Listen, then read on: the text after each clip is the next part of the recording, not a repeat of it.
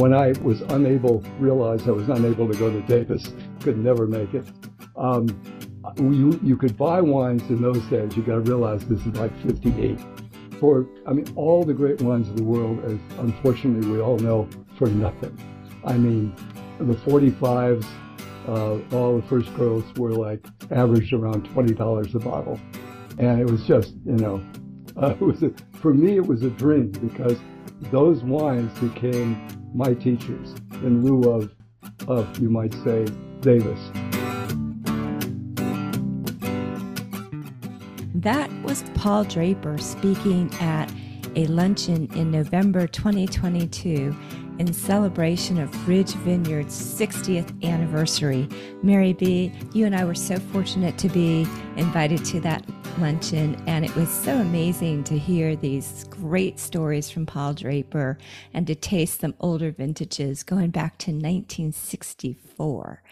Um, Paul Draper started with the winery a little bit after that, but you know, to me, it's amazing that he didn't think he could ever get into Davis. And, and now, and now look at him. He's considered one of the world's best winemakers ever, and uh, a nicer, more humble man you'll never meet. Absolutely, absolutely. It was just a delight. But you know, um, at this luncheon too, we were um, also able to meet um, Ridge's newest winemakers. They um, are two folks who uh, are taking the um, legacy that Draper and the folks at Ridge Vineyards have established over six decades and going forward with this. And we're so delighted that we're going to have a show with um, these two folks. Right. Our guests today are Trester Goetting and Shauna Rosenblum, the two new winemaking stars at Ridge Vineyards. Together with head winemaker John Olney, Trester is now handling winemaking duties at Ridge Monte Bello in the Cupertino Mountains, and Shauna Rosenblum is winemaker at Ridge Lytton Springs in the Dry Creek Valley. They are both super talented, hardworking, great people, and both a lot of fun too, which is a good thing because they've got big shoes to fill. So, how do you take on winemaking duties at a place so renowned for excellence as Ridge Vineyards? Well, we're going to find out today as we sit down with Trester and Shauna. We are, of course, the two Marys who like to eat, drink, and be merry. I'm Mary Babbitt. And I'm Mary Orlin. So, Trester and Shauna are certainly artists in wine, but they are also artists in other aspects of their lives having to do with music, ceramics, sculpture, art. We'll get into that as we get to know them. We're so excited that Trester and Shauna are joining us today. Welcome to Sip Sip Hooray, you guys. Thank you. Thanks for having us. Yeah, we're so excited you're here. We know you've got busy schedules, so thanks so much for taking the time to come chat with us. You guys have both been at this now for what is it a, a, a full year yet in terms of being uh, named winemaker at your respective uh, Monte Bello and Lytton Springs? Yeah, so I started um, uh, last January, so about a year and a half for me now. Um, so um, big big time veteran here. So and uh, yeah, I'm I'm coming up on my one year anniversary here in July. Well, great! Congratulations to both of you. Certainly big jobs, and I, I mentioned in the intro. I don't know how you have the guts to take on a role so big, you know, at a place so important. So, what was that like for both of you to be first uh, asked to do this and then entertain the idea? Gosh, can I? will this work out?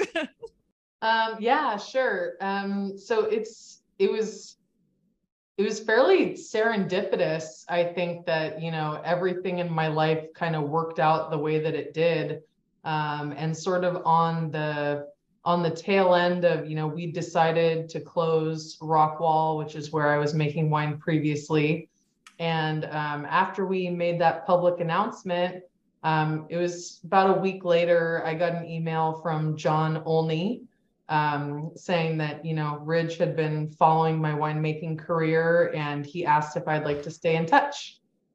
Uh, just very classy, very like standard John type of email. Um, and so I responded and said, yeah, I'd, I'd love to stay in touch. Um, and so the next step was, hey, why don't you come out and see the facility? Um, and this was in February. And so this was like a four month process of us meeting. I think we met six times mm. before um, I was officially given the job offer. And it was kind of like, is this something you think would work for you? Is this something you're interested in? And the answer kept being yes, yes, yes. And so it was really very organic the way that it all happened. Um, and then yeah, it was it was official June 1st and I started July 18th. Wow. Now, Shauna, just for the benefit of our listeners who may not know your story, sure. can you just give us a brief um, background on you? I understand you've been involved some way or another in wine since you were about two or three years old. Yes, that's true. Um, so my family started Rosenblum Cellars back in 1976. That was my mom and dad, Kent and Kathy Rosenblum, making wine in our basement in the house in Alameda where my mother still lives. Um, and yeah, I was taught to read Brix on a refractometer at the age of three.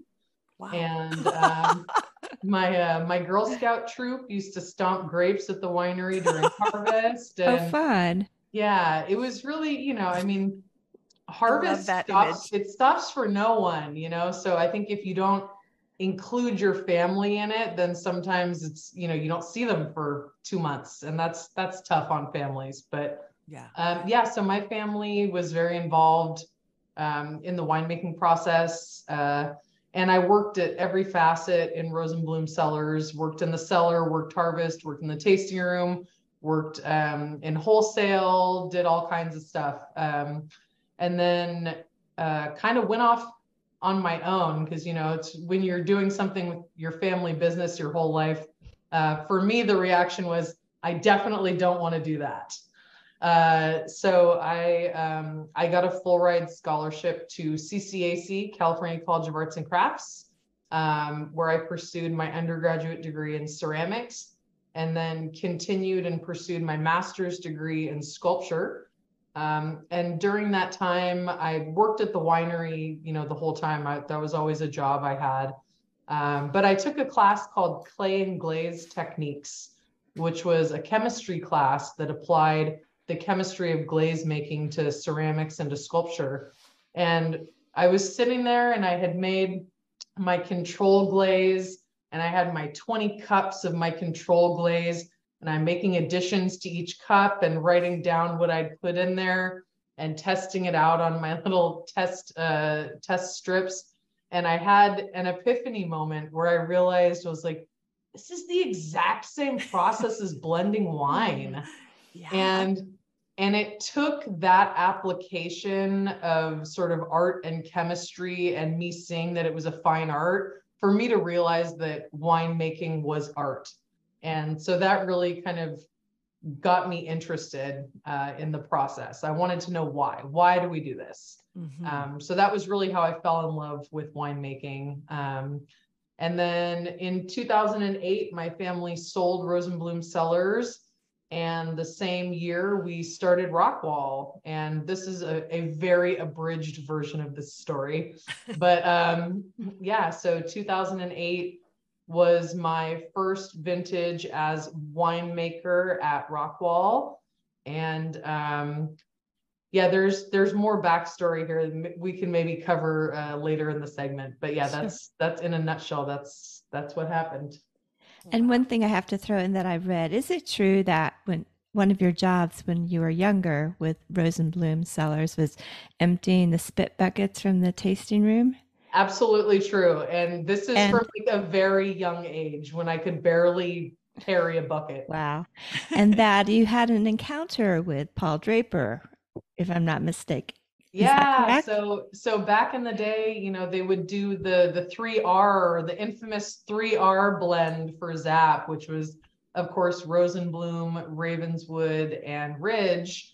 And you know when they were doing those blends i would be at the winery and i'd be emptying their spit buckets. So yeah i met paul draper and joel peterson as a child and you know encountered these people throughout um, you know my my younger years um, and they were you know i didn't know who they were they were just dudes they were just right, people right. you know well and that's truly how they they have carried themselves. They're just dudes, just Yeah. guys. You're so Yeah, humble. yeah. well, that's really, I mean, certainly it seems uh, destined to be with the the parallels between chemistry and art and winemaking. It's just all, it's very serendipitous. It's lovely. So, um, all right, Trester, you're up to bat. Um, tell us how you got into this whole thing and then how it feels to be taking on this job at uh, Monte Bello. Yeah, uh, for me, a little bit serendipitous as well, um, and also fairly organic. Um, however, it was a little bit of uh, a fate, I suppose. Um, I, for me, you know, one day I remember it was in late October, and I had just finished uh, with the last of our fruit. I was winemaking at Robert Biale at the time, and uh, we just finished harvest, and my phone rang late afternoon, and I didn't recognize the number, so I nearly avoided the call as I usually do in that case. But uh, for some reason, I decided to answer an unknown number, and I'm glad I did because it was a recruiter on the line saying, "Hey, we um, we know of a winemaking position that matches your skills pretty well, and uh, um, they wanted us to reach out to you, and we wanted to see if you might be interested in winemaking at Ridge Vineyards." And I immediately got excited. Um, but it's funny because my first thought was Lytton Springs because here I'm making Zinfandels uh, at the time. I hadn't made Cabernet in years, in 10 years. And so I didn't, I never even gave Monte Bello a, a, a thought. Um, I just instantly thought they were assumed it was Lytton Springs. And then she starts describing the job and she says something about the mountain drive and you know would i be willing to relocate and then i started to put two and two together and said wait a minute are you talking about montebello Whoa. and yes and uh, so i said oh yes um, you can go ahead and put my name in the hat for that i had to try not to act too excited Yeah. but Why not? Right. Um, and yeah, because of that, and with that came a lot of uh, uh, pressurous thoughts. Um, you know, can I actually do this? Should I do this? Um, can I fill these shoes? Um, you know, it's a lot. And um, but how could I not? I mean, if they're gonna if they're gonna look at me, I'm gonna go for it. I'm gonna find out what the deal is. And I did, and just like Shauna, it was uh, quite the process. I, I think I met um, with multiple um, executives over five different interviews over the course of several months. And uh, you know, I wouldn't call it grueling. It was very natural, um, but there's just a lot to a lot to know. And they also want to make sure they're getting the right person. So, um, but it included everything from uh, blind tastings to um, a lot of uh, discussion about winemaking, wine styles. Um, I know John was uh, very adamant about, um, you know, making sure that my palate was the right fit for this type of wine. And so we would taste examples and talk about them, and um, which is fun for me. All, that, none of that was intimidating. It was very uh, exciting, and uh, and sure enough, I actually got the offer and uh, and by then I was more than ready. I, I couldn't believe it. I, I was a yes all the way, and uh, and here we are. Oh, that's so great! That's fantastic. And Trester, can you just give us a little bit of your background? You mentioned serendipity, that um, there's also something a little bit serendipitous having to do with your mother and um, Ridge and a, a, a certain tasting in Paris. Yes, yeah. Um, so you know, I grew up in Napa, uh, Napa Valley, in the town of Napa, and um, my mother was in the wine industry uh, when I was a child. Um, she worked on the hospitality side of things and in the administrative side of things. Um, and she was Warren Winiarski's personal assistant uh, during the uh, the great um, French tasting uh, competition tasting. And um, so I remember just a lot of excitement, a lot of parties, a lot of um, adult excitement. I didn't know exactly what it all meant, but I do remember a lot of events, a lot of wine tastings, a lot of very happy people. And seeing my mom so excited was was very fun. And she always, as I as I started to grow into teenage years, she always wanted me to get into the wine industry in some form or another because she loved it so much. And uh, so when I turned 16, she was friends with Bill Cadman, the owner of Tulocay uh, Winery, which is in Coombsville in Napa Valley. And she um, convinced him to hire me as a cellar rat. And uh, so I found myself, you know, doing glorious jobs, not quite as glorious as emptying spit buckets out, but I did, I did uh, clean out my fair share of uh, drains on my hands and knees and uh, pull a lot of hoses and get inside of a lot of tanks and scrub tartrates and all the fun things like that. So, so that's how I started. Um, thanks to my mother, and um, and I just loved it from the moment I started. Just the way it smelled in the cellar, um, the the the atmosphere, and um, and knowing that I didn't have to work at McDonald's like the rest of my other friends was, was nice. well, and I just want to add for our some of our listeners who may not know, but um, the tasting we're talking about in Paris was the Paris tasting of 1976, where Stag's Leap Wine Cellars, where Warren Winiarski was the winemaker, um, won his his red wine bested all the Bordeaux's. And um, Ridge was also a participant, or not knowing, but they were one of the wines that was included in the blind tasting. And Ridge fared very well and continues to fare very well in recreations of the Paris tasting decades later. So I just wanted to kind of tie that in. Yeah, that was probably the thing that really put Ridge on the map and had the whole world take notice. And I think what's so astounding to me is that Ridge has continued to um, impress, like not rest on any of those laurels, but really um, strive for excellence and get there vintage after vintage. And that's why i mentioned it being such an intimidating place to go to work. But i i guess i want to know from you guys what you saw in what they're doing and what you thought you could bring to the table. Like is this a place where you're going to be following the pattern or will you be also bringing your own ideas and uh, innovations in? How do you feel like you'll um, manage the reputation of Ridge with your own ambitions or personal tastes or styles? Right. I think I think both Trust and I um, I think our number one priority is maintaining what Ridge has created over the past 60 years. So really learning from John Olney and from Paul the ways that Ridge has made wine, the strategies that Ridge has utilized to create the incredible wines and the consistency over the years.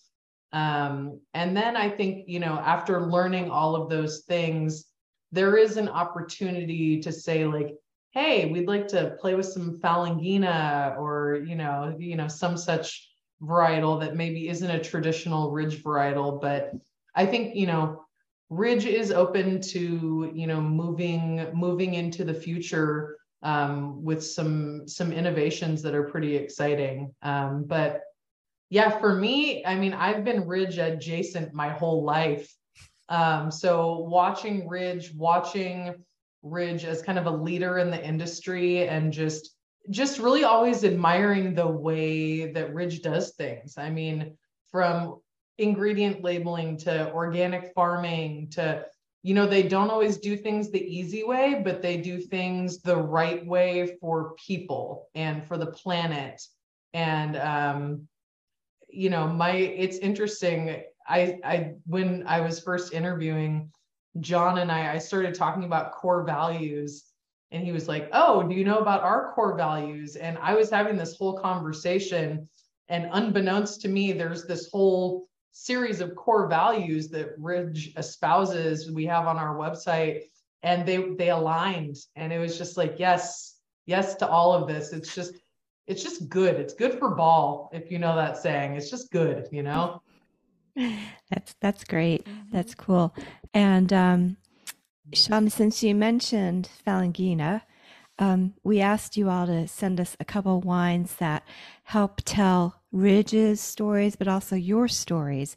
And so the first one um, we want to talk about is Alder Springs, and it's a white blend. And um, just tell us a little bit about it. Um, yeah, so the Alder Springs comes from the Alder Springs Vineyard. Um, so up in Mendocino, high elevation vineyard about 12 miles in from the ocean, the Pacific Ocean, surrounded by gigantic redwood trees. Um, and the Falanghina and Vermentino are parcel mates. Um, there was some frost that hit, and due to the different um, the different basically speeds at which the grapes were ripening, um, the Falanghina was affected more than the Vermentino. So in the 2022, um, we have a lot of Vermentino. It's uh, primarily Vermentino um, with a little bit of Falanghina. And it was a really fun wine to make. Um, not only are the varietals fun to just say, uh, Falanghina and Vermentino, um, but they they really are quite complementary. And I'd never made either Falanghina nor Vermentino before, but I have made you know Fiano and Coda di Volpe mm. and Greco di Tufo and all of these kind of esoteric Italian varieties. So it's um, it was a lot of fun for me. That's sort of my happy place is like the experimental zone. Mm-hmm. Um, so getting to do all of this really wonderful sort of structured fermentation and then John going, here's some Falanghina and Vermentino, have at it. Mm. Uh, that was sort of a, a, fun little extra that I got to play with. Uh, and it was all stainless steel, no no oak. Um, and yeah, just really wanted to capture the primary fruit and then get it in bottle ASAP so we can enjoy it this summer. It certainly is a fun wine to drink you know it and it's so so floral and so aromatic and i know that comes a lot from the vermentino um, it's just zippy and zesty you feel this really great vibe going through it all right glad to hear it yeah and um, what do you love about it shauna um, I think everything you guys just said. I love the acidity. I love the floral notes. I love how how clean and uh, but also layered the wine is. Um, and I love that you can pick it out as a Ridge wine, even though for me, one of the staples of Ridge is really the selection of Coopers that we use for our American Oak program because we use American Oak. Uh, so for me, that's always been a staple of being able to identify Ridge blind is the oak profile. And so for me, it's pretty incredible that this smells and tastes like a Ridge wine entirely based on the native yeast fermentation profile, you know, without any oak um, yeah. affecting it at all. So I, I am fascinated by it, and I'm definitely enjoying drinking it. It's almost too yummy. I uh, opened a bottle and half of it was gone. I was like, oh, it's really good. Well, congratulations on that, and um, you know, being able to branch out in this you. are you're, you're still young at the job so that's really cool to be able to bring something like this on board and i'm sure john and paul were really thrilled with the results too and trester did, what do you think i'm thrilled with the results as we speak because i'm sitting here sipping it as as we are talking and it's it's lovely yeah um, it's just yeah it's if you hadn't told me shauna that it that there were no oak there was no oak in this i wouldn't have believed it because i it just it has this layers, like you said, but it, in the nose, it's got this um, a little bit of richness. It's like this Greek yogurt, um, key lime, peach, white flowers, um, and you expect it to be kind of rich. And when it hits your palate, it just pops with zest and is, like you said, very clean and it's super mouth-watering. I'm I'm trying not to gleek as I'm talking right now, but very very um, a question for both of you. Do you remember what your first glass of Ridge wine ever was? Or the first bottle you may have purchased? I do. I without a doubt, I'll never forget it. Um, the first uh, taste of Ridge wine I ever had was the Monte Bello. Um, I think it was uh, 2009. Um, and I was I was probably in my mm, mid mid twenties, and was at a wine bar in Napa downtown, and they it was the kind of bar that had multiple wines that were being served, and they they had this sign behind the bar that said Ridge Monte Bello by the glass special. They you hardly ever see that wine by the glass, and it was an opportunity to taste it. And since at that time I couldn't afford to buy a bottle of Monte Bello, I thought, whoa, what a what a great chance to to check this out. And actually, I'm getting a little ahead of myself because everybody was making such a big deal about this thing that I had to say, well, I didn't even know what it was. In all honesty, I had to say, well, what's the big deal about that wine? And then, oh, you got to try it. You got to try it. So I did, and my mind was blown. and uh, and because of that, I'll never forget that. Um, that was my first taste of Monte Bello and of Ridge ever. So from that second on, not only was I a, a Monte Bello fan, but just a Ridge fan. I started to see the labels, started trying all the other wines, and just sold just like that. Oh, I mean, what a place to start right at the top mm-hmm. there. I might have mentioned this to you guys at that luncheon, but um, my husband and I have four children, and when each child was born, Chuck brought a bottle of Monte Bello, Ridge Monte Bello, mm-hmm. to the hospital, and we would drink it out of a little Dixie cup. That was our celebration, you know.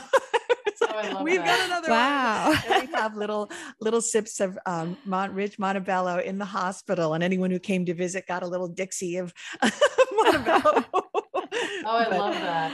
Yeah. Well, Mary, I you and I sat together at that event. Didn't you say you used to live on Monte Bello Mountain? I did. Yeah, yeah, we used to live on the, on the mountain, and we sold Chardonnay grapes to Ridge back in the day, and uh, it was a really I, such a special relationship. It's such a special place, and I think my favorite thing was the harvest parties because I saw that it wasn't just um, oh mucky mucks and fancy people and all that. It was the harvest parties were really for the um, the people who worked in the fields and who were working in the vineyards and um, really celebrating what they bring to ridge. And i think it speaks to the integrity of ridge. And um, just i always loved how here's this renowned world renowned place and everybody's just so down to earth and nice. Just very very special. Right, right. Yeah. i agree. Well speaking of chardonnay oh, wait, wait, we didn't get to hear shauna's first wine Oh, yeah, Um, sorry. Yeah, we'll no, I, um, I, I was thinking it it must have been like a 93 or 94 Lytton Springs, something like hmm. that. Well, how um, perfect. It, I know. Yeah. uh, you're making it. I know. I, I love that Tress, you tried Monte Bello and I tried Lytton Springs. That's just amazing, that you is, guys. Yeah. yeah. Total kismet. Yeah. So um Trester, one of the wines we have representing you, it, there's two Chardonnays. We'll talk about the um, Estate Chardonnay, the 2021 first. Yes, um, I've got it here in front of me. I just poured a glass. Um, and this is fun because I'm looking at the back label and I see a TG at the bottom. And like yes. said, that just fills me with joy.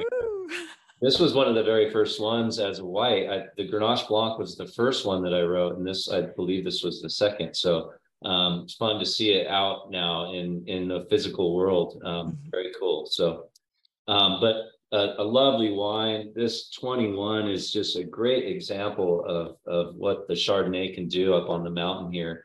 It really tastes like limestone, and it really mm-hmm. tastes like the mountain. It's got this.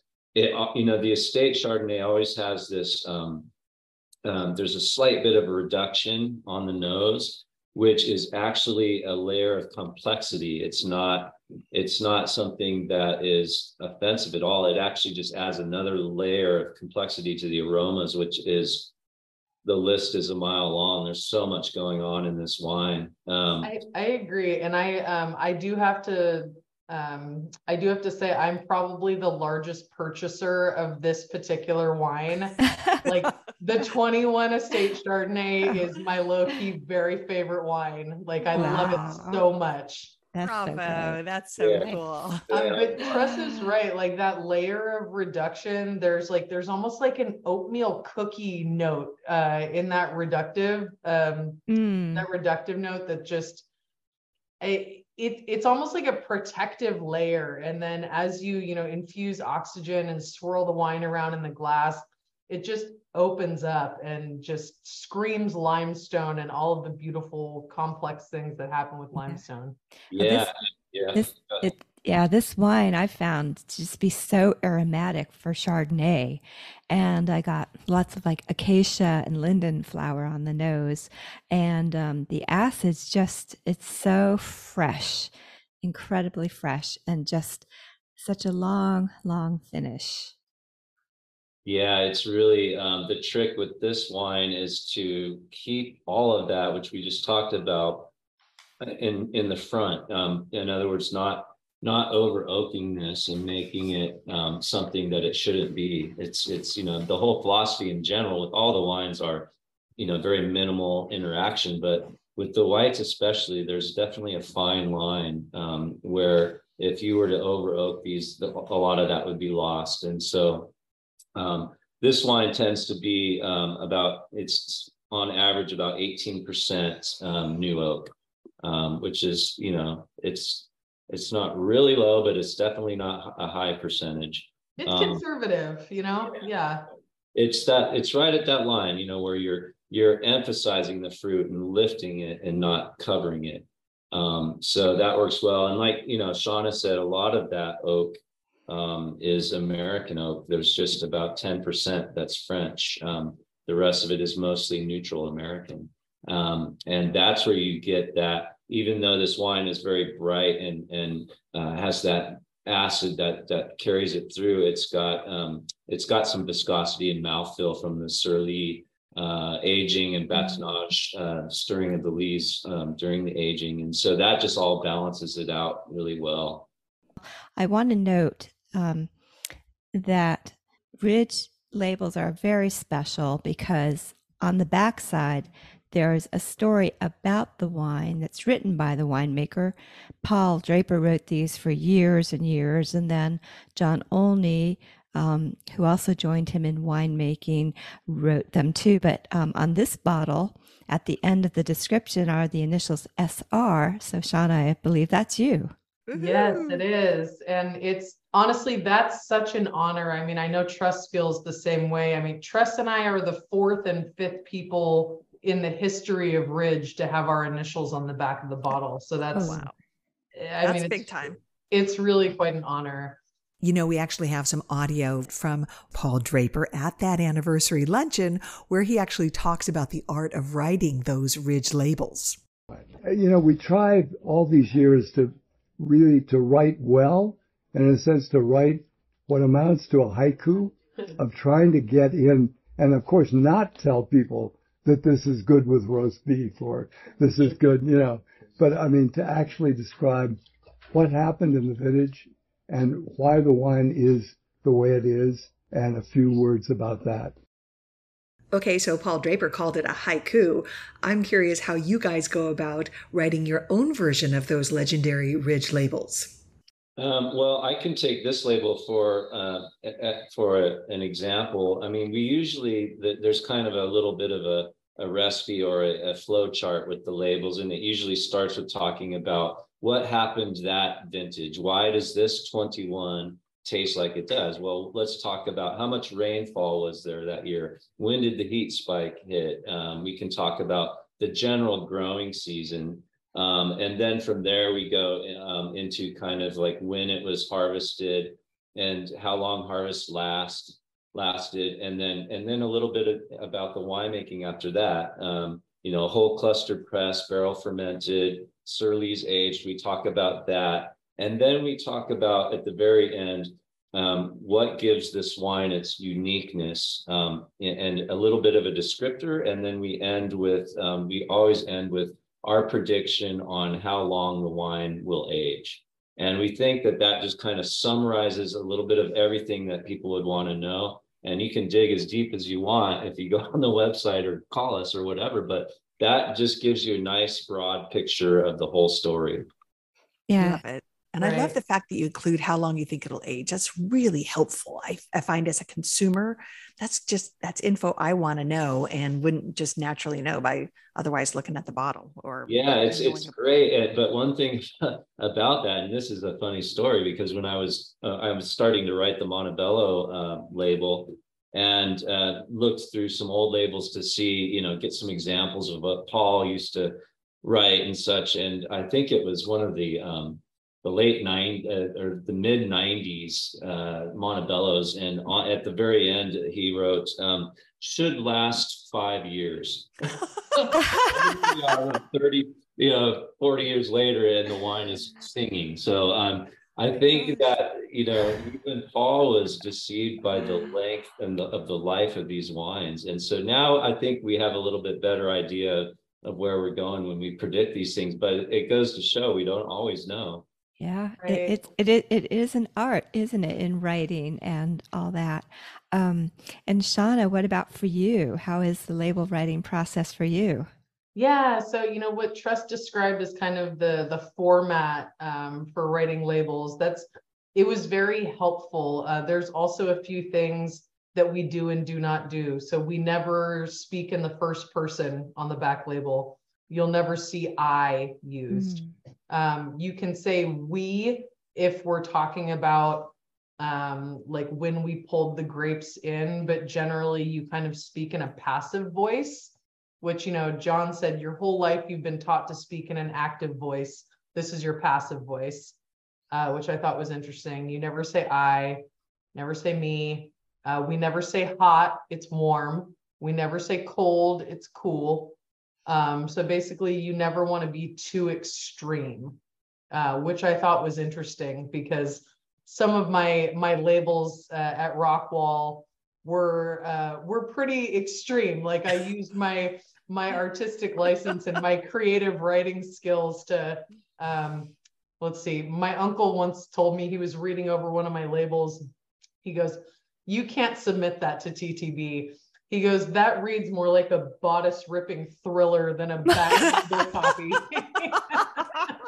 A bodice ripping. Thriller. I really like the wine. Um, Yeah, it's really that seductive. right and so it's It's it's been it's been a really um an excellent exercise for me to think about the wine using this format and then kind of translating my thoughts into that format um it's it's it's a pretty amazing process um and paul draper is still the person who approves all of our labels No pressure. yeah, so we so we, you know, write the labels, we send them to this amazing lady named Heidi who formats them into the label uh, itself. And then we go through the editing process and once we're happy with it, then it's sent to the executive committee, uh, which is includes Paul Draper. And uh, and Paul will very often have many edits. Um, and then we, you know, send it back around and then get to the final final final version which it takes a long time. And like you know i wrote i wrote 25 labels over the past year. There were a lot of labels to write. And so it's it's quite the process. And so um, just figuring out a strategy and also kind of i think i've learned to anticipate some of paul's uh, comments Mhm. so like if i'm writing something like oh i don't know if paul's going to like if i write this so i can kind of edit myself before i send it Nice. uh, that's been helpful. so clearly not a job that uh, that will be taken over by Chat GPT. Uh, you know what's funny? I did an experiment uh, for my very last label for the 22 uh, Three Valleys. I did ask Chat GPT to write the label. And It, it, it would not have passed Paul Draper standards. I Well, that's good it. to that's good to know. Somebody's going to stand up for writers. right, Right, as journalists, we need.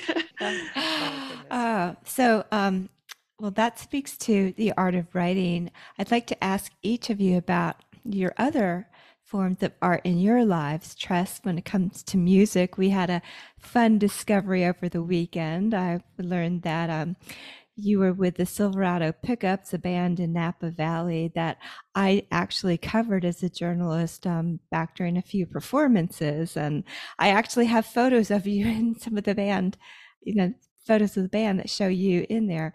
So, can you tell us about the musical side of you?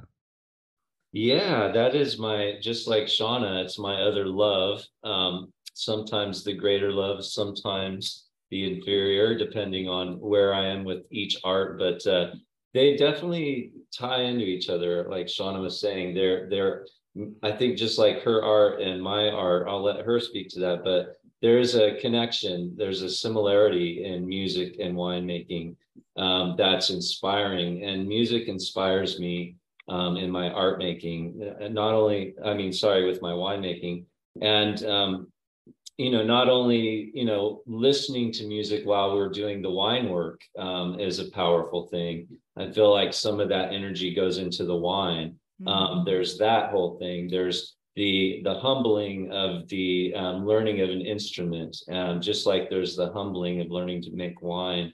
And um, so that was my, you know, it, it, there's always been a link. Um, but for music, you know, I, I, I play the bass. I play the electric bass and the upright bass.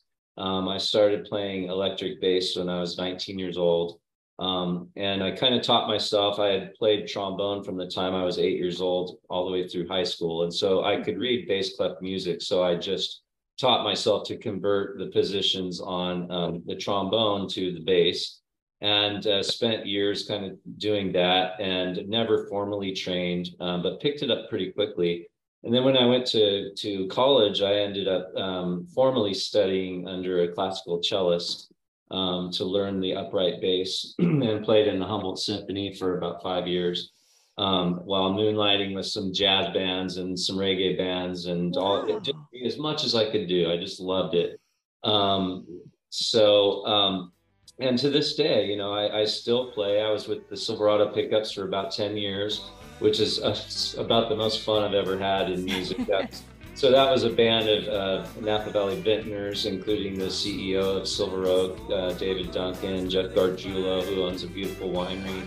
Um, a lot of guys, we were all in the wine industry, either as owners or makers in some regard, and, and we just had such a blast. Um, it was all and that's what music should be. It's just all about having fun. But we also took it seriously. We you know we got pretty darn good. We played bottle rock. We played for emeril lagasse's events in new orleans and we jet setted around to different uh, places and played some pretty big gigs and, and had a blast doing it. So oh, i, I feel it. really lucky to have all that experience. And uh, and I'm not done. I am. I just moved though, so I'm trying to form a new band. It'll just take a little while, but I'll get it. Oh, I hope you do get back to it. When you were with um, the, the Silverado Pickups, what was your favorite song to play that really highlighted your bass talent? Oh, for sure. It was a song that we wrote called "Wine Country Cowboy." Oh yes, I know it. On iTunes, you got to check it out if you haven't uh, heard it. it, it that's an original song, and it's basically the song is about a day in the life of a winemaker. Um, and it's it's a really cool, fun tune, and everybody loved that one, and um, and that that's the winner for sure.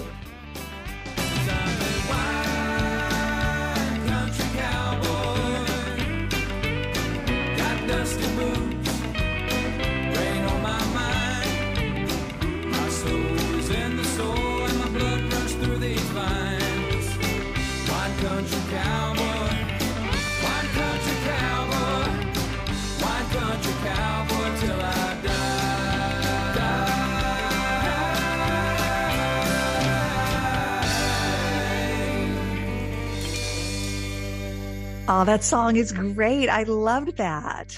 It's such a fun song. And every time I listen to it, I will hear it in my head play for days. So it's the sign of a really, really good song. so true. Okay, Shauna, it's your turn. Your artistic expression is ceramics and sculpture?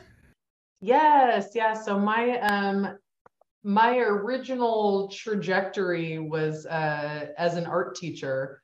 And so I I kind of knew that from early on when I started in my um, my art studies that I wanted to teach. And so I did a um, a path forward where I was not only getting my undergraduate degree, but I was simultaneously getting my teaching degrees. So I am a certified California school teacher, and um, I had uh, several years where I was teaching art in the Oakland Unified School District, and um, simultaneously while going to college or you know even while making wine at Rockwall for the first five years I was making wine there, I was still doing part-time teaching um, just because I it was so much fun. And yeah, it's I think, you know, things that carry over like from my art degrees, I would say the biggest application in the winemaking world is I have two degrees in creative problem solving is really what that is. And Tress can attest creative problem solving is, is that's what we do.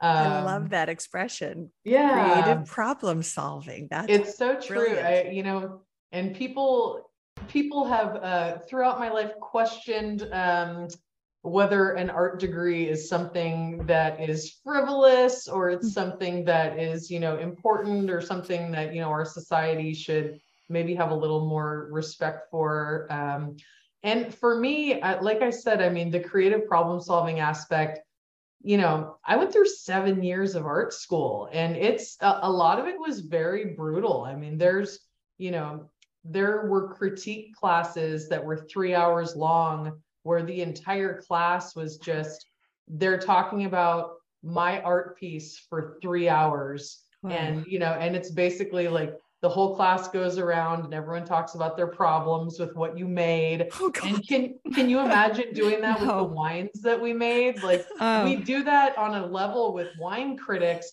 but it's not three hours talking about this vintage of, right. of this and like like it was pretty brutal like wow. you, yeah like like you cry you cry in art school it's a um who knew so kind of talking about that humbling right like mm.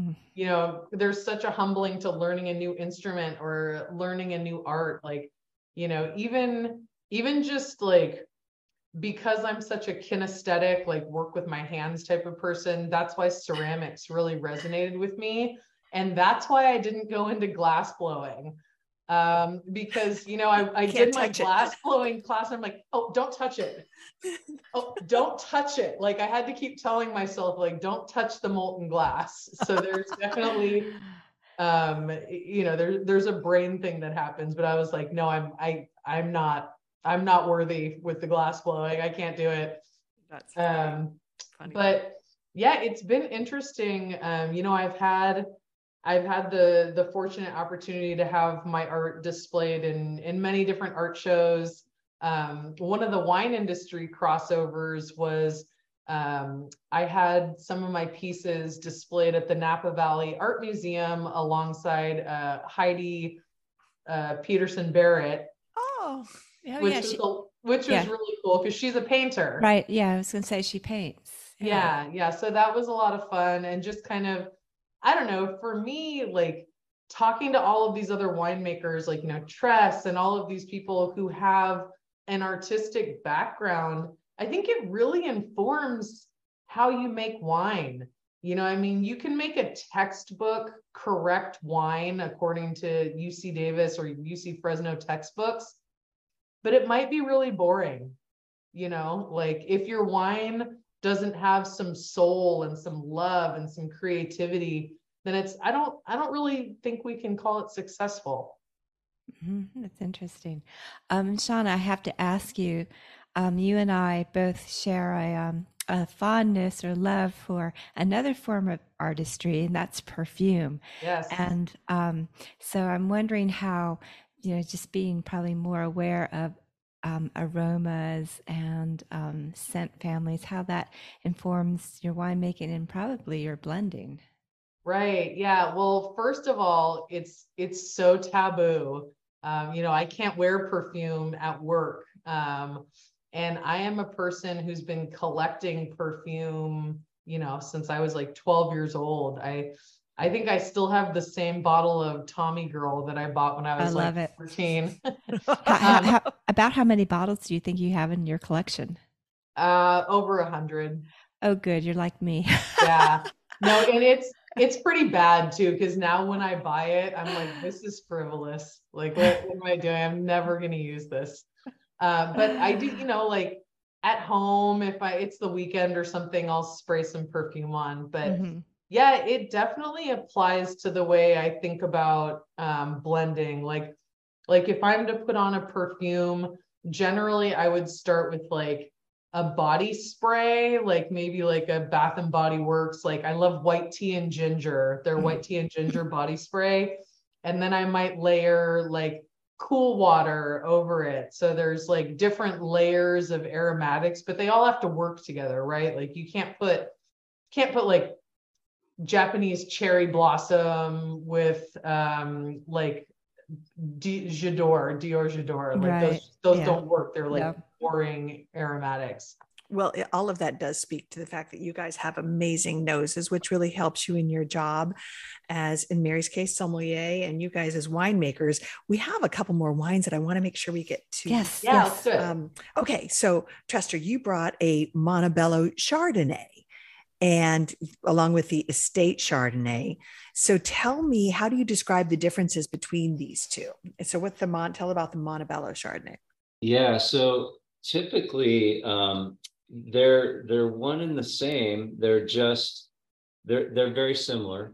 Um, we get this question all the time, and it's very hard to answer, even as the one who's now making them, because it really comes down to the blending table and making those decisions. And we do that with a panel uh, of tasters, and we do that blind, so we're unbiased uh, as to which blocks go into the blends, because we know every year the very top blocks are the best, and they always go into the Monte Bello Chardonnay, right?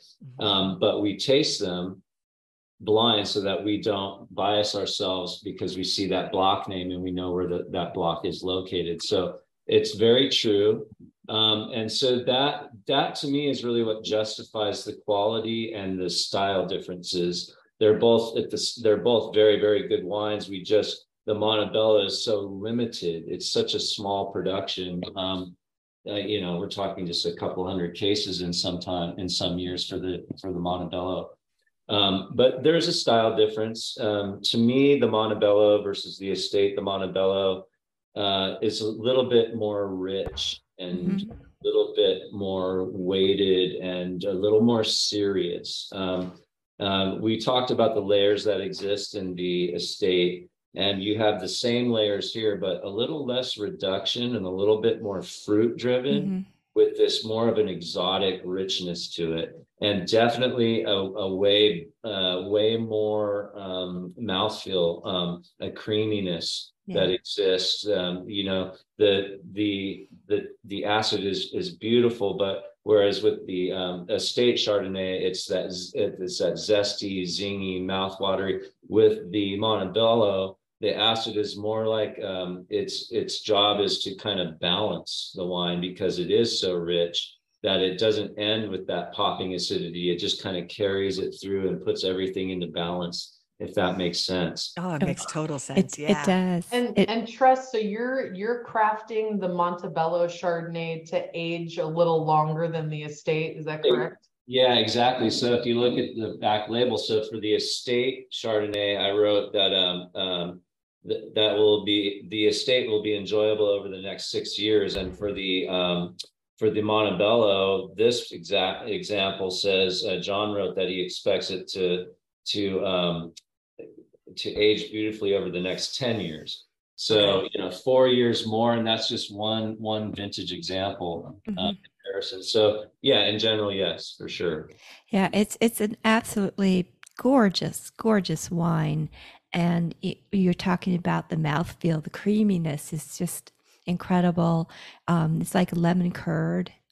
And just really lovely. But you get some toasty notes um, and some tropical fruits like um, the pineapple and guava for sure. But I also noticed kind of a slaty minerality too. That's that's love that. definitely the limestone, and we tasted Yeah. that in the estate as well. But it's a different um, profile of limestone in the, in the Monte Bello because, like I said, this fruit generally always comes from the very top, and the top of the mountain limestone is different than in the middle of the mountain, and that's that's what you're getting. It is very slaty, and it's um, a little bit of a um, you know flinty um, but a totally different minerality than the estate has in general. That's interesting. I didn't know that. We were mid mountain, close to the uh, tasting room, Yeah. and um, and and definitely the limestone is always the the key factor that you lo- that I love. You know, it's the calling card of Ridge. But I didn't realize that it was uh, slightly different at the top. yeah, that's cool. We also have from you, Shauna. We've got a Lytton Spring Zinfandel. Yes, yes. Tell And us about um, this baby of yours. Yeah, and so you'll you'll notice um, we don't label it as Zinfandel. We label it as Lytton Springs. Right. Um, and uh, the 2021 is the one that we have, and uh, the current vintage that'll be released um, early September. Okay. Um, and it's 72% Zinfandel, 15% Petit Sirah, 9% Carignan, 2% Alicante Bouschet, 1% Cinsault, 1% Counoise, and many other friends that didn't make the label because they were less than 1%. Oh, wow. that is quite a blend. It is quite a blend. And, you know, the vines vary in age. The the oldest block in Lytton Springs was planted in 1901. Mm. Um, and a lot of those vines are still thriving. Um, so there are more than 50 different blocks within our Lytton Estate vineyard.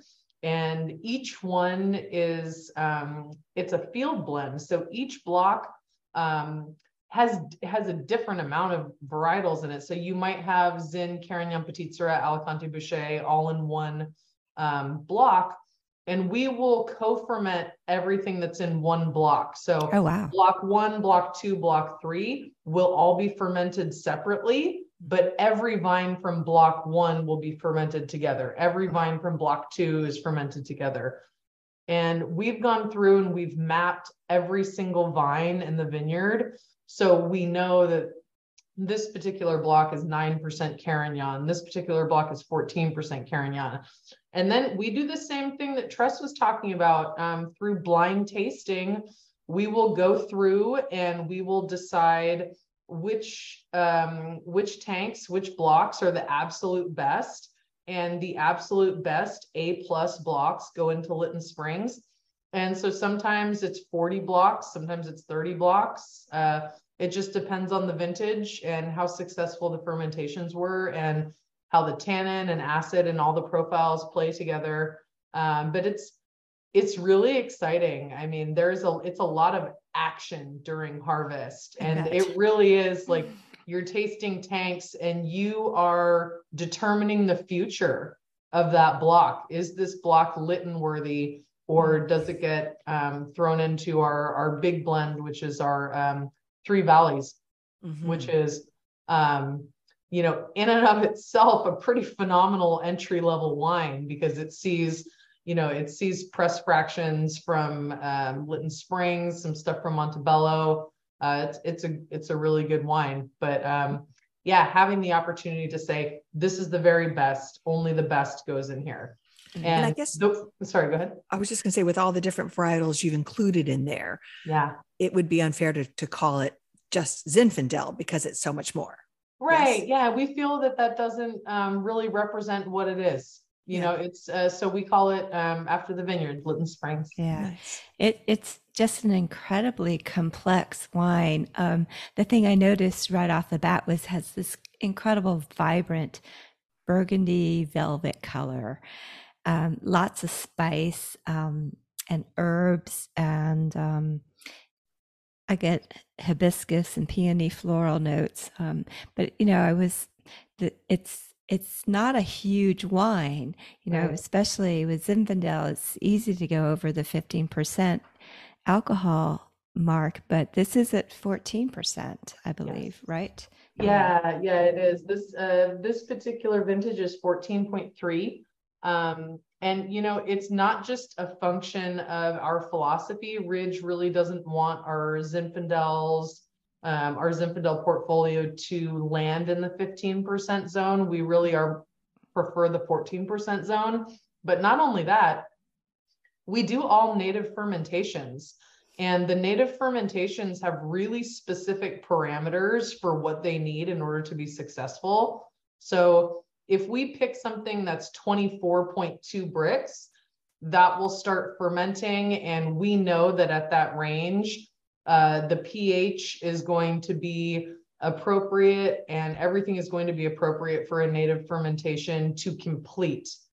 Now, if we pick the fruit and it soaks up to 25 and a half, that's going to be an inhospitable environment mm. for our native yeast and that fermentation will not finish oh interesting wow. so that means that we need to course correct at the very beginning and do a water and acid addition to anything that's over 25 Brix in order to bring it down to about 24 and a half and nothing over um, and when we bring it down to 24 and a half Brix, we know our fermentations are going to be successful they're going to finish they're going to go through malolactic. Anything that we didn't course correct at the beginning, if it was above 25 Brix, guaranteed it's going to end up with residual sugar and it's not going to finish. Mm. So yep. it's it's not only a function of our philosophy, it's also pragmatic. Sure. Right. That's, oh, that's, interesting. that's very interesting. When speaking of philosophies, one of the things that I find interesting is the notion that you guys that that Ridge the winemaking is labeled pre-industrial. Is that a Ridgeism? And can you explain what that means for our listeners? Um, I think it speaks to the philosophy behind what you guys are doing, and also again gets back to that integrity piece. Yeah, so I love this. Um, and this was a big draw for me to Ridge um, when I discovered this. It's it's so what I'm all about. It, it really, you know, to summarize it in a in a nutshell, it's it's really just um, like Shauna said earlier, being being good, being doing the right thing. It's just it's minimalistic vinification is what I call it, but it means the same thing. It's really all about um, you know, doing the least amount of interjection to the wine as possible. And so that what the consumer ultimately tastes is the vineyard. Um, and that's what we're trying to do. And that was Paul's philosophy from the very beginning. And what that meant was um, you're using techniques that go back um, hundreds and hundreds of years, um, even more than that. And, uh, um, you know, where you're just taking a product from nature and naturally letting it turn into a byproduct and um, and that's really all we're doing um, if we do do anything even as minute as adding water and acid like shauna just mentioned sometimes we do but if we do it's going to go on the label yep. and so that kind of summarizes uh, there's so much to that question but um, in general i would say um, you know, Shauna, you can probably add to that, but um, I think that's generally what what we're after. Right, and I think you know, I I heard Paul talk about this, and I think he summarized it so beautifully. Um, nature can make a far more interesting wine than I can. Mm, and that. and I love that. You know, I mean, when you really think about all of the you know the philosophies at Ridge and the way that they align, it's so true um, and it's interesting because I've I've always thought about my art making in that way, where like if I have a block of clay, I've always felt like this block of clay knows its destiny, it knows what it wants to be, and I'm sort of the catalyst to help mold it into whatever it's supposed to be. And so I thought it was really quite brilliant that that philosophy is applied to winemaking here. Um, it's very soulful you know mm. it's um it's deep and it's beautiful and um yeah just like trust i i love that and i remember at the luncheon um paul was talking about climate change how we're all facing it but he um really believes that in following these techniques, the native fermentations and and all, um, no additions unless absolutely necessary. Um, we're going to um, help Ridge adapt as the climate changes? We're all dealing with, with climate change. Hopefully, some of these same techniques uh, and avoidance of, of additives and processing, uh, if we can raise this quality of grapes in these vineyards, uh, I I certainly po- hope is is what we're and certainly with Shauna and with Tress, we have the chance to do that. I mean, they are, they have such great experience and their, their openness to what we're doing compared with whatever, however they might, might have dealt with, whether it was Zinfandel or Cabernet, um, their openness to taking what we've learned and working with it themselves uh, gives me great hope for the continuing this into the future. That is so wonderful. And, you know, I think, you know, that guiding light of being following these pre industrial, if you will, techniques um, has really been a, a, the secret sauce for Ridge's success in a way. Well, and you guys also are in the vineyards, the organic farming methods you guys are using, the efforts you, the incredible efforts Ridge is taking to be good stewards of the land and take care of those vines. Um, I think that also speaks to the future, and hopefully, we'll see you guys through.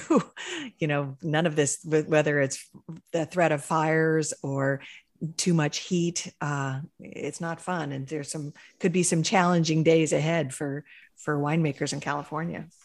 Absolutely. Absolutely. Well, and I, I've always, I've, a, I appreciate that Ridge is leading the charge on that. You know, I mean, in France, organic farming is the standard practice. It's what they do. They know it's best for the land. They know it's best for the people. Um, and Ridge espouses that same philosophy. And, you know, I do too. I, I purchase organic produce. I don't want pesticides on my food. Um, and so why would I want pesticides on the grapes made into wine that I drink? Mm-hmm. Exactly, exactly. So going forward for both of you, um, what are your hopes, desires, um, direction you see you going with Ridge? Huh, that's yeah, that's I that keeps me up at night, that very question. um, it, it's there's a lot of hopes. There's a lot of desire. The first hope is that um, my wine, our wines that we are making um, now are are accepted and not and not over dissected. Um, a lot of people know and are watching. And one of my worries is that when there's change in a company, people just look for any way to pick it apart they can and that that always worries me. It's it's kind of the critique side of my brain worrying about that and not just it's hard not to. So uh, my hope is that the wines are accepted and there's a seamless transition here as our wines go into the market. That's what we're after. And um, if we achieve that with our first releases i think it's only going to get easier and easier I completely agree. Um, seamless is the exact word that I would have used. And um, I think both Tress and I hope that um, in people tasting and receiving our wines, that their reactions are, wow, this is a really great Ridge wine. Not, oh, wow, Shauna did a good job or Tress did a good job. Just, wow, this is a really excellent Ridge wine. Must have been a great vintage. Right. Just, um, just seamless. Love that. I before we let you guys go, I have to ask: Do you get to uh, work with one another often, or are you kind of into your your different planets? And I know so. John Olney is the director of winemaking operations. Paul winemaker emeritus is that the Paul Draper winemaker emeritus? Is that his title? He's then, chairman of the board. Chairman yes, board. Okay. Yes. Okay. And then you guys are again Monte Bello, Lytton Springs, but how much uh, Trester Shauna time is there? we we get to work together a pretty good deal, which uh, I'm excited about. Um, I think one of John's um, goals um, is to make sure that Tress and I work in tandem, and it's not two completely separate entities, but that you know the fact that we have three winemakers on board. There's there's Tress, there's me, and there's John Olney, and between the three of us, you know, three heads are better than one. So just kind of making sure that all of us know what the other one is doing and um, you know if if i want tress to taste you know my zin because i've always loved the zinfandels that tress has made so really value his nice. input on those um, and tress knows i'm obsessed with chardonnay so uh, i'm a good tool for tasting chardonnay but um, it's been really pretty awesome to have another winemaker on board and especially someone who I respect and enjoy working with so much. Yeah, it's it's been a blast, and um, and I'd love since day one, um, you know, with both of us on board, we've gone back and forth, and in fact, Shauna sits on the blind panel for the Monte Bello tasting. She's one of the panelists, and and I go and taste their blends with her and John at Lytton Springs, and some of the, you know, I make the Geyserville Zinfandel here, so I'm down, down. I'm sorry, up. I'm not I'm still getting used to saying up. uh, I'm, I'm there visiting uh, uh, those vineyards, and so of course the the winery's right there, and so we're we we are tasting each other's wines to help each other quite often, and it's really fun. That's so great. Yeah, it, you just keep it all in the family. Mm-hmm. Mm-hmm. Wonderful. Well, Trester Goetting and Shauna Rosenblum, I can't tell you how much I've enjoyed this conversation with you. It makes me feel so good about the future of Ridge, knowing that such uh, cool people, uh, artistic, talented, hardworking people are passionate. Making, and passionate are making these wines. I know you have busy days, so we don't want to keep you any longer, but we sure thank you for being part of Sip Sip Hooray today. Yes. And, you know, based on the wines I'm tasting, you know, I think I'm so looking forward to your next releases and especially when you have your hands fully in the vintage from, you know, beginning to end. That that I'm looking forward to. Well, thank you so much for having us. Really appreciate it. And uh, yeah, anything 2022 vintage and on, check it out. That's us. Yay. Great. All thanks. right. Well, thanks and a big sip sip hooray. Cheers to you both. Cheers. Cheers. Cheers. Bye. Thanks again.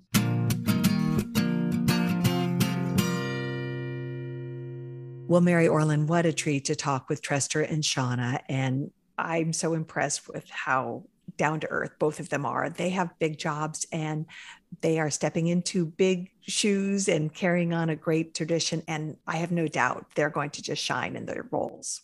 Absolutely. I mean, they they just seem to really mesh really well with the Ridge philosophy and um, with the people on the team already. And you know they as they both said they've only been there about a year each. So i think um, we can expect even greater more wonderful wines coming out from ridge and um, the longevity to go at least another 60 years. But we're not going to put any pressure on them. Not going to dissect it. No we're not going to have a three hour discussion about one wine. That ends in tears oh, I can't even imagine how. Uh, they were so much fun to talk with. Yes. And, and we thank you so much for joining us for this edition of Sip Sip Hooray podcast. Yes. So be sure to follow our show on whatever podcast platform you are listening on. Please go give us a rating and a review. We would love it. And it helps other people discover our podcast. And something else we're doing is we're on Substack. Yes, you can see, um, if you go to Substack, you can sign up for a subscription and you'll get notified as soon as one of our new episodes drops. So you don't want to miss that. Plus, you can see or listen to actually all of our episodes that are um, now on Substack, as well as on our website, sipsiphooraypodcast.com. Yeah, the goal is just to make it even easier for you to find our podcast and to share it with other people. So head to Substack, head to sipsiphooraypodcast.com, find us on social media, but we appreciate you guys listening along and if rating us, commenting, and then sharing it with your friends. Absolutely. And do follow us on social media. We are Sip Sip Hooray Podcast on Instagram and Facebook, and Sip Sip Hooray, the number one, on Twitter. All right, Mary Orlin. Well, this was a fun day. Looking forward to the next time we get to chat. Cheers to you and Sip Sip Hooray. Cheers, Mary B. Bye.